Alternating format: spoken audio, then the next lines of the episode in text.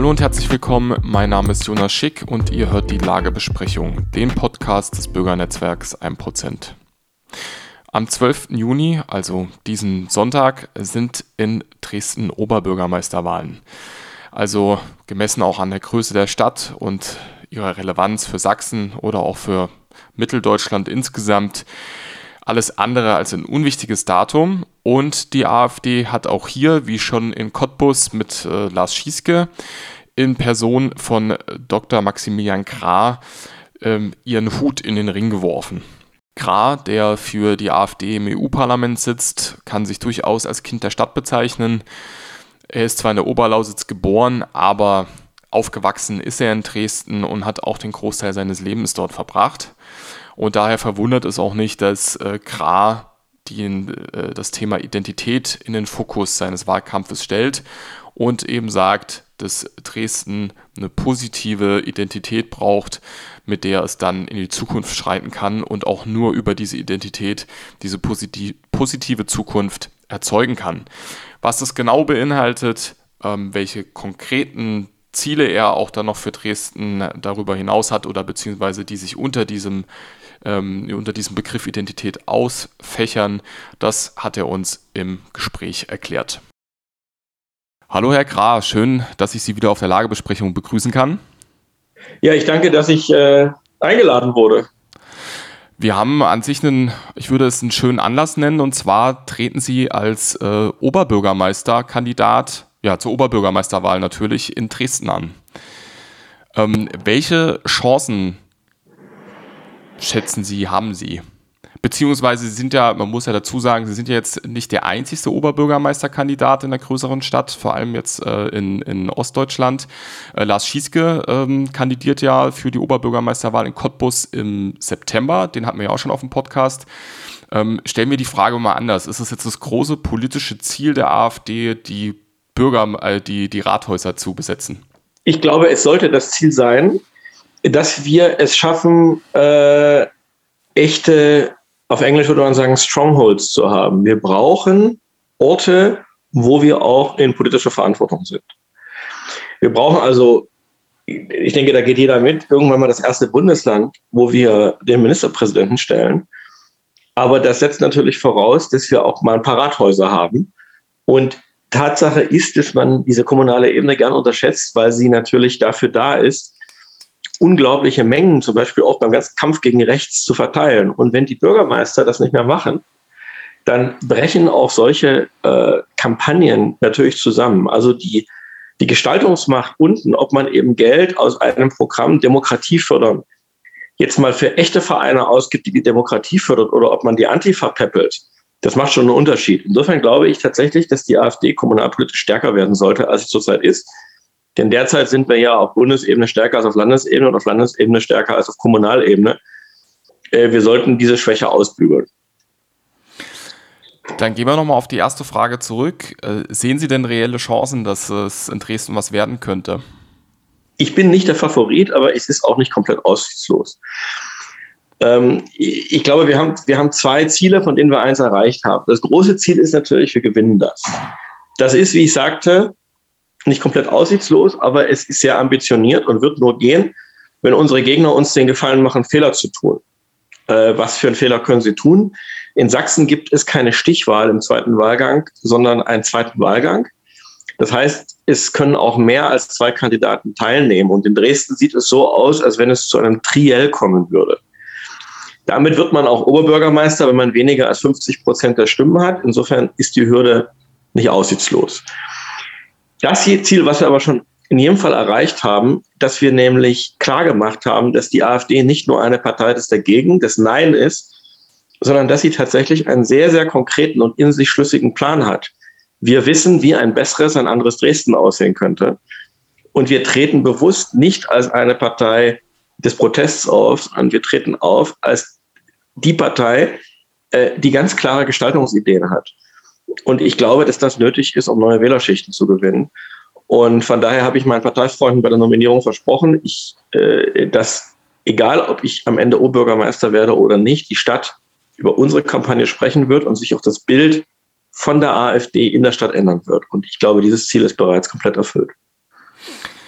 abseits äh, dessen, dass Sie die Hähne für die bestimmten Kampf gegen Rechtsprojekte äh, abdrehen wollen, ähm, was sind denn noch andere Ziele, die Sie für Dresden haben, wenn Sie jetzt Oberbürgermeister werden sollten?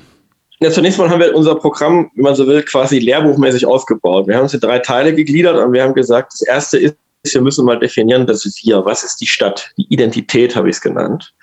Und ich glaube, dass Identität der, der Kernbegriff überhaupt rechter Politik ist. Nicht? Worum geht es uns? Es geht uns um Verwurzelung, um das Wissen, wer wir sind und um, um, um letztlich auch eine Gruppen, ein Gruppenbekenntnis. Ähm, und da ist ja viel zu tun. Zum einen müssen wir das Gedenken für den 13. Februar äh, mal wieder so hinbekommen, dass man nicht aus Opfern Täter macht. Es geht mir aber auch darum, dass wir uns mal der spezifischen DDR-Geschichte zuwenden. Äh, zurzeit ist es ja immer so, dass den Ostdeutschen von Westdeutschen erklärt wird, wie schlimm die DDR war. Und, und hier ist mein Ansatz, dass wir die ganze DDR-Kunst aus dem Depot holen und über die, über die Kunst versuchen, ähm, eine Diskussion in Gang zu setzen, wo die DDR eben auch, ja, anders war als jetzt nur der kommunistische Unterdrückungsapparat. Denn die Menschen haben ja in der DDR gelebt, geliebt äh, und auch gehofft. Und äh, ich, ich glaube, dass wir das auch wieder deutlich machen müssen, dass es da auch Leistungen unter den Bedingungen der Diktatur gab, die sehr wohl zum einen prägend für unsere heutige Zeit sind und wo es auch gut ist, dass sie prägend für unsere heutige Zeit ist. Und also bereits das, dass die politische Rechte eine Kunstdebatte führt, das hat es, glaube ich, vorher noch nie gegeben.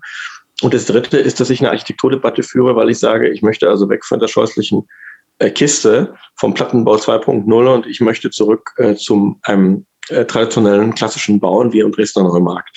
Das heißt, wir haben schon mal eine Identitätsdebatte aufgemacht, die mehr ist als das übliche, wir sind tolerant und weltoffen. Das Zweite ist, dass ich sage, wenn wir eine Identität haben, wie setzen wir es in die Realität um? Klassisches Beispiel wäre Wohnen. Alle meine Mitbewerber wollen Mietwohnungen bauen und ich möchte ein Programm, damit junge Familien Wohneigentum schaffen können, weil ich sage, Heimat ist da, wo man im Grundbuch steht. Heimat ist nicht da, wo man den Laptop aufklappt. Wer im Grundbuch steht, der bleibt auch dann in Dresden, wenn er woanders ein besseres Jobangebot hat. Wer irgendwo Mieter ist, der zieht halt um. Wenn ich Menschen verwurzeln will, muss ich ihnen die Chance geben, äh, Eigentum zu schaffen und sich an die Stadt zu binden. Bin ich wiederum der Einzige. Und dann gehen wir weiter. Wenn ich verwurzelte Menschen in der Stadt habe, die, die sich identifizieren mit meiner Stadt, dann kann ich auch mutig sein, was die Zukunft angeht.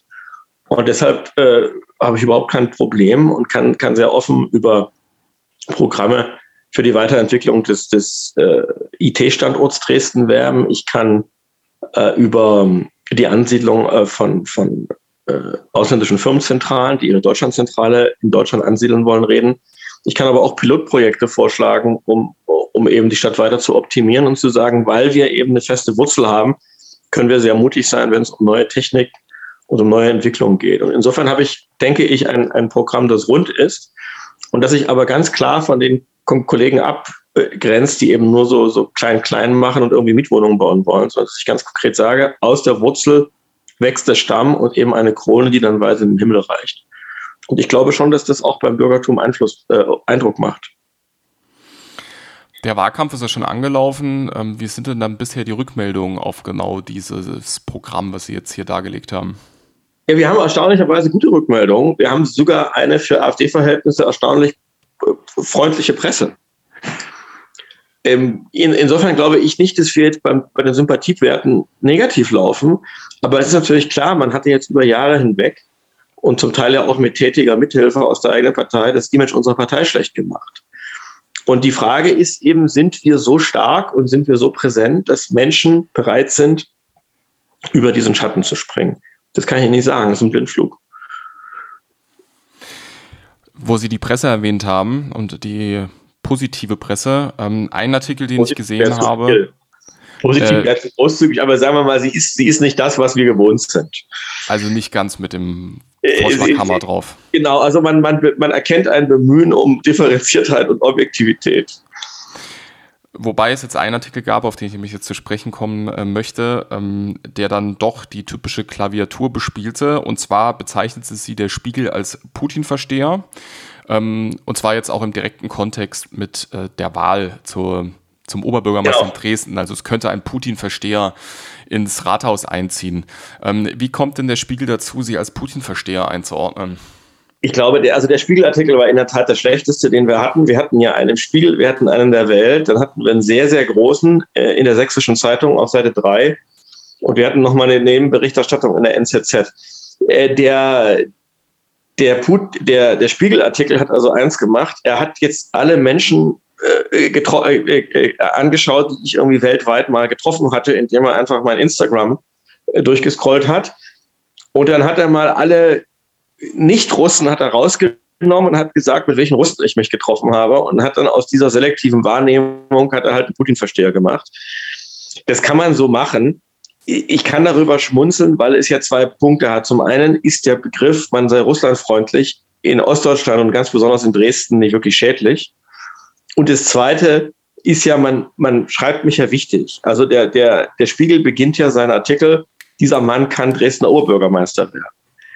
Und gerade zu Beginn der Kampagne, und der Artikel erschien ja noch kurz bevor ich überhaupt meine Kampagne begonnen hatte, vom Spiegel bestätigt zu bekommen, dass man tatsächlich Oberbürgermeister werden kann, das fand ich jetzt per Saldo kein schlechtes Geschäft. Ja. Und, und es ist ja so, der Artikel ist ja so erkennbar einseitig, äh, dass ihn ohnehin niemand, der sich ernsthaft mit dem Gedanken trägt, mich zu wählen, ähm, allzu wichtig nimmt.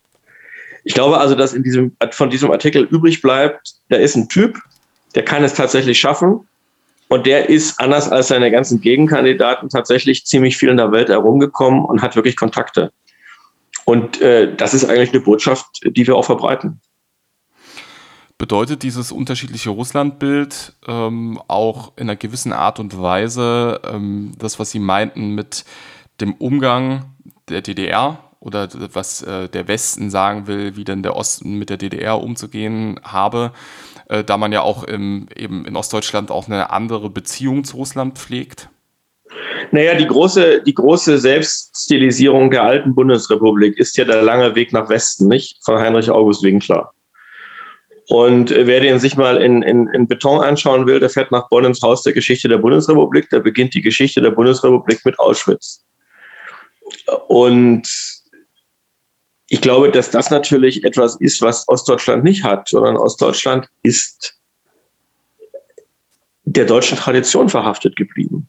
Das gilt jetzt so für Bürgerkinder wie mich sowieso, weil man ja die Kommunisten ganz scheußlich fand. Aber auch der, der spezifisch ostdeutsche Kommunismus war doch in seinen Strukturen ziemlich altdeutsch. Das kann man ja nicht bestreiten. Schauen Sie sich die Uniform der, der, der Nationalen Volksarmee an. Und was ich zumindest mitbekommen habe, jetzt mal als Beispiel mein Vater, der nun sich in Antikommunismus von überhaupt niemandem übertreffen ließ und übertreffen lässt, der las selbstverständlich äh, sowjetische Wochenzeitung im Abonnement, und zwar die Literaturzeitung. Warum? Zum einen, weil er der Meinung war, dass er als Deutscher mit dem Kommunismus nichts zu tun hat, aber die deutsche Nation natürlich eine ähnliche große Kulturnation ist wie die russische und er, so wie er zwischen sich als Deutschem und dem Kommunisten unterschied, er selbstverständlich zwischen den Russen und den Kommunisten unterschied. Und zum Zweiten eben, weil die sowjetische Literatur ab den späten 60ern ziemlich unpolitisch war, was ihm einfach gut getan hat. Und da er das bestellen durfte und es nicht zensiert wurde, konnte er sich damit beschäftigen. Es gibt also eine, eine kulturelle Verbundenheit zu den Russen, die auch daraus gespeist wird, dass man sagt, wir hatten beide dieselbe kommunistische Unterdrückungsgeschichte. Und das ist sicher etwas, was ich in Ostdeutschland erlebe, gerade in unserem Milieu. Und das Interessante ist, dass ich das in anderen mittelosteuropäischen Ländern nicht habe. Da macht man dann schon eher die Gleichung, Russen ist gleich Kommunisten. Diese Gleichung erlebe ich in Dresden nicht. Und man ist in Dresden auch sehr stolz auf seine Partnerstadt St. Petersburg. Ist das jetzt etwas, was uns groß unterscheidet von Westdeutschland? Hm, schwer zu sagen. Also die offizielle Lesart in Westdeutschland ist natürlich dieser lange Marsch nach Westen der einherging mit einem völligen Unverständnis über die mittelosteuropäische Geschichte. Aber gleichwohl erlebe ich natürlich auch in Westdeutschland, dass Russland so eine Art kultureller Sehnsuchtsort ist. Also jetzt nehmen Sie mal ein ganz schlichtes Beispiel, den Schriftsteller Heinz Konsalik, eher bekannt für so äh, ja, Herzschmerz-Schmonzetten. Äh, auch der hat ein großes Buch über Sibirien geschrieben. Und, und wenn es etwas äh, anspruchsvoller sein muss, bei Max Frisch im Homo Faber erklärt ja dann der, der Deutsche, den er immer trifft, auch die ganze Zeit von seinen Erfahrungen im Russlandfeldzug. Also ich glaube, die deutsch-russische Geschichte ist etwas, das sehr komplex ist, weil es irgendwie auch eine sehr, es ist sehr tief in der deutschen Kultur verankert. Es gibt da Ost-West-Unterschiede, aber ich würde jetzt sagen, man müsste das mal nüchtern aufarbeiten, ohne sich jetzt von diesem Kriegsgeschrei anstecken zu lassen. Sind Sie da in gewisser Art und Weise nicht auch die Personifikation dieser Bruchlinie innerhalb der Partei, die ja existiert? Also die man jetzt vielleicht grob, also man muss ja dann vereinfachen, wenn man kategorisieren will, die man dann schon doch etwas grob in West und Ost trennen kann, was die Position zur Russlandpolitik anbelangt? Das ist natürlich schwer zu sagen. Also ich meine, wer mich erlebt, äh, dem, dem wird es immer schwerfallen zu sagen, der Kras der typische Ossi. Ähm, aber vielleicht bin ich es ja. Ähm, zumindest habe ich, glaube ich einfach, dass ich diese, oder ich, ich würde mal so sagen, Dresden ist sicherlich etwas, äh, was man als Weltanschauung betreiben, betrachten kann. Äh, nicht umsonst dominiert Dresden ja seit Jahren die Feuilleton-Debatten in Deutschland, jetzt wieder mit Uwe Tellkamp. Und ich glaube, dass ich als, als Mensch, aber auch als politische Existenz ohne diesen kulturellen Mikrokosmos dieser Stadt überhaupt nicht vorstellbar wäre. Äh, ob das jetzt für Leipzig und Rostock genauso gilt, kann ich nicht sagen. Vielleicht ist es einfach eine speziell sächsische äh, Herangehensweise. Ähm, ob man das jetzt als Bruch versteht oder als Bereicherung, muss jeder selbst entscheiden. Also ich bemühe mich zumindest immer, meine Gegenüber zu verstehen. Ich halte es dann mit Thomas von Aquin. Wenn man zu diskutieren anfängt, muss man erstmal die Meinung seiner Gegenüber besser darstellen, als er selbst könnte. Äh, aber ich glaube, ich glaube, es ist wichtig für die Partei, dass sie diese Sichtweise zur Kenntnis nimmt. Ich glaube, dass es äh, die große Gefahr der AfD ist, dass sie in so eine Nostalgie der alten Bundesrepublik von 1985 verfällt. Und äh, da ist der sächsische Blick, glaube ich, erfrischend, weil er dagegen helfen kann. Ich glaube auch, dass dieser Dresdner oder sächsische Blick zukunftsoffener ist als vieles, was wir von konservativen oder auch Rechten in Westdeutschland sehen. Aber ich würde das nicht als Bruch sehen, sondern vielleicht als Inspiration. Zumindest versuche ich es auch so darzustellen. Und wenn ich also umherfahre und, und als Redner eingeladen werde, dann gebe ich mir auch Mühe, es so zu erklären und jetzt nicht da als, als äh, Streithansel zu kommen oder als jemand, der die Leute belehrt, sondern eben der ein intellektuelles Angebot macht. Ich habe jetzt aus Ihren Antworten mal so herausgelesen, dass Sie sich wahrscheinlich auch darum bemühen würden, dass äh, St. Petersburg auch weiterhin Partnerstadt von Dresden bleibt und dieser Austausch gewahrt bleibt zwischen den beiden. Ja, selbstverständlich, Städten. selbstverständlich. Das ist ja auch, ich, ich meine, in der Dresdner Selbstwahrnehmung stehen wir ja mit St. Petersburg auf einer Stufe. Das ist jetzt allein, wenn man die Bevölkerungsanzahl nimmt, ist das, ist das natürlich gewagt. Aber das Schöne ist, dass die, dass die Germanophilie der Russen so groß ist, dass man uns das durchgehen lässt. Insofern ist die Partnerschaft mit St. Petersburg für uns in jederlei Hinsicht positiv. Sie ist identitätsstiftend, sie ist ein Alleinstellungsmerkmal äh, und sie vermittelt uns letztlich auch eine kulturelle oder auch sonstige Bedeutung, ähm, die wir zurzeit von den nüchternen Nummern her nicht haben. Ist das auch eine Position, also diese Kanäle offen zu halten? Sie sitzen ja im EU-Parlament, ähm, die Sie auch auf dem EU-Paket vertreten, also gerade auch äh, im Hinblick auf die EU-Embargos, die da immer wieder durch den Raum schweben und dann entweder an, der, äh, an Ungarn scheitern oder dann deswegen modifiziert werden müssen. Also ähm, wie bewerten also Sie insgesamt diese EU-Politik? Hier im Hause, einer der ganz wenigen Abgeordneten, die noch nie für eine antirussische Sanktion gestimmt haben. Ich habe noch nie einer Resolution zugestimmt, die Russland verurteilt. Ähm, ich habe selbstverständlich gegen Waffenlieferungen in die Ukraine gestimmt. Äh, wenn Sie meine Abstimmungsverhalten anschauen, ist das absolut konsequent. Äh, ich beteilige mich auch nicht an diesem Menschenrechtsimperialismus, der hier von den Grünen gefrönt wird. Ich nehme dann an Abstimmungen in der Regel nicht teil. Ähm, weil ich auch den Eindruck erwecken will, ich nicht erweck, äh, vermeiden möchte, dass ich irgendwie etwas gutheiße, aber ich bin generell gegen diese Art, Politik zu machen. Und äh, insofern glaube ich, dass für einen Politiker auch wichtig ist, eine Verlässlichkeit und Authentizität. Und insofern werden Sie anhand meines Abstimmungsverhaltens erleben, äh, dass ich da konsequent bin. Und ich nehme die Kritik, die ich mir da teilweise auch aus der eigenen Partei anhören muss, die nehme ich sehr gelassen hin. Äh, weil es mir lieber ist, ich werde kritisiert, als dass ich anfange, dass meine politische Linie unklar ist. Also äh, die, die, die, die eigentliche, das eigentliche Asset, das wir haben, ist eine Verlässlichkeit, ist eine Glaubwürdigkeit. Und ich bin eben in, in solchen Dingen, fahre ich eine konsequente Linie und, und hänge mein Fähnchen nicht nach dem Wind. Machen wir mal den Sprung von Dresden oder auch von Brüssel äh, auf die deutsche Ebene und gemünzt jetzt auf die Partei. Ähm, die AfD, es stehen ja demnächst die Bundesvorstandswahlen an und äh, Tino Kruppalla hat jetzt sein Team Zukunft vorgeschlagen.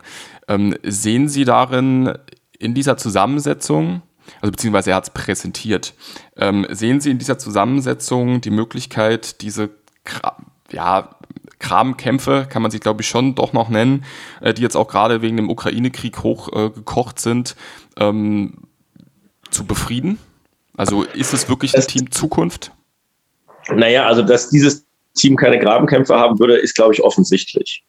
Und äh, ansonsten ist das jetzt erstmal ein Vorschlag. Jeder kennt unsere Partei und weiß, dass also solche Listen niemals eins zu eins den Parteitag überstehen.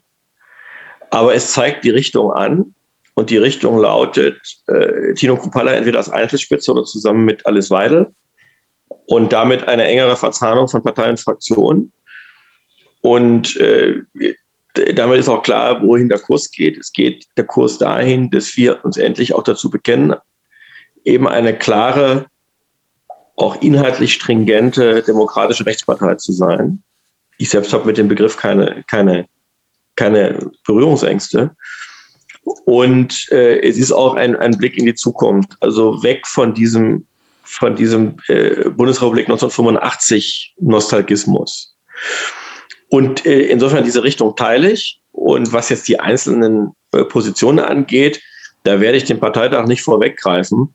Äh, ich habe eins gelernt in der AfD, da, da ist so viel im Fluss, bis das am Ende in trockenen Tüchern ist dass mir wichtig ist, dass Tino Kupala erstmal der Bundessprecher bleibt und dass damit die Linie, die er versucht hat, jetzt schon, obwohl er ja keine Mehrheit im Bundesvorstand haben, Schritt für Schritt einzuführen, dass diese Linie jetzt perpetuiert wird. Und das, denke ich, wird gelingen und von daher bin ich verhalten optimistisch.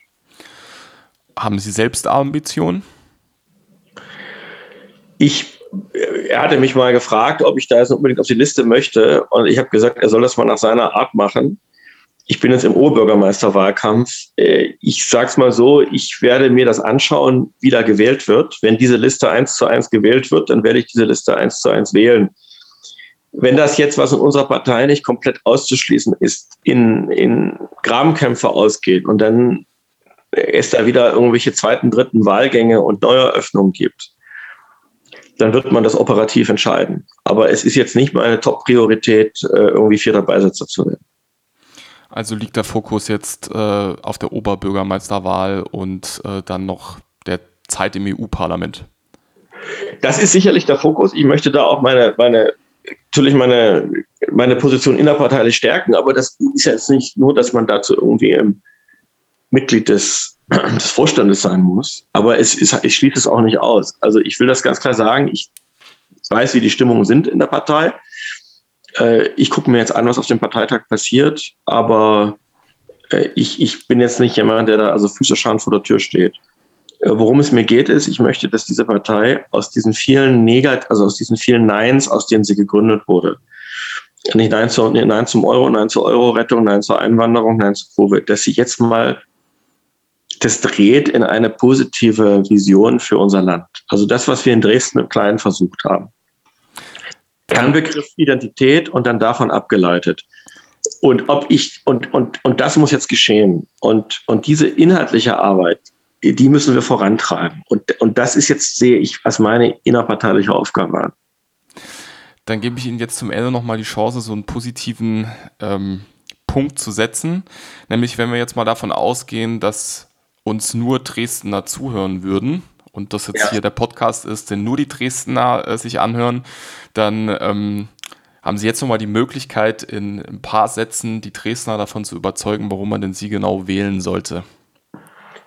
Weil Dresden eine einzigartige Stadt in Deutschland ist und sie muss den Mut haben, diese Einzigartigkeit zu ihrer Stärke zu machen und nicht versuchen, sich an Schlechteres anzupassen. Sie muss also erkennen, dass wir sicherlich eine konservative Stadtkultur haben, dass wir politisch anders ticken. Dass wir eine Bürgerschaft haben, die politisch aktiv demonstriert, und zwar auch anders, als es vielleicht in Redaktionsstuben von München, Hamburg und Berlin gewollt ist. Aber genau das ist es, was uns weltweit bekannt macht und was dazu führt, dass ganz, ganz viele Leute in und außerhalb Deutschlands voller Hoffnung auf unsere Stadt schauen. Die Mehrheit der Weltbevölkerung ist nicht links und all diejenigen haben eine große Sympathie für Deutschland. Sie suchen in Deutschland einen Ort, wo sie den Eindruck haben, dass Deutschland noch Deutsch ist und wo sie wollen, dass aus dieser Überzeugung und dieser Verwurzelung heraus wieder Großes entsteht. Ein selbstbewusstes, lokal verwurzeltes Bürgertum, das sich kulturell ausdrückt und das deshalb auch den Mut hat, in die Zukunft zu gehen und an der Spitze des Fortschritts zu marschieren. Und genau das können wir in Dresden mit der Tradition, den Bürgern und der Geschichte, die wir haben, schaffen, wenn wir den Mut haben, uns von den Vorgaben und Zuschreibungen irgendwelcher Linksliberaler aus Hamburg, Berlin, München oder Köln zu lösen. Und für den Mut werbe ich. Und wenn wir bereit sind, uns zu verändern, dann werden wir in der Zukunft bestehen. Und wenn wir ein weiter so machen, dann ist auch unser Weg in die Mittelmäßigkeit und Verarmung gekennzeichnet. Deshalb ist es eine wichtige Wahl, denn es geht um sieben Jahre. Herr Grau, ich danke Ihnen für das Gespräch und wünsche Ihnen viel Erfolg bei der Oberbürgermeisterwahl in Dresden. Vielen Dank. So, liebe Zuhörer, das war Maximilian Krah, Abgeordneter der AfD im EU-Parlament und wenn alles gut läuft am Sonntag auch der nächste Dresdner Oberbürgermeister. Wir drücken ihm zumindest die Daumen und wir hören uns dann zur nächsten Lagebesprechung.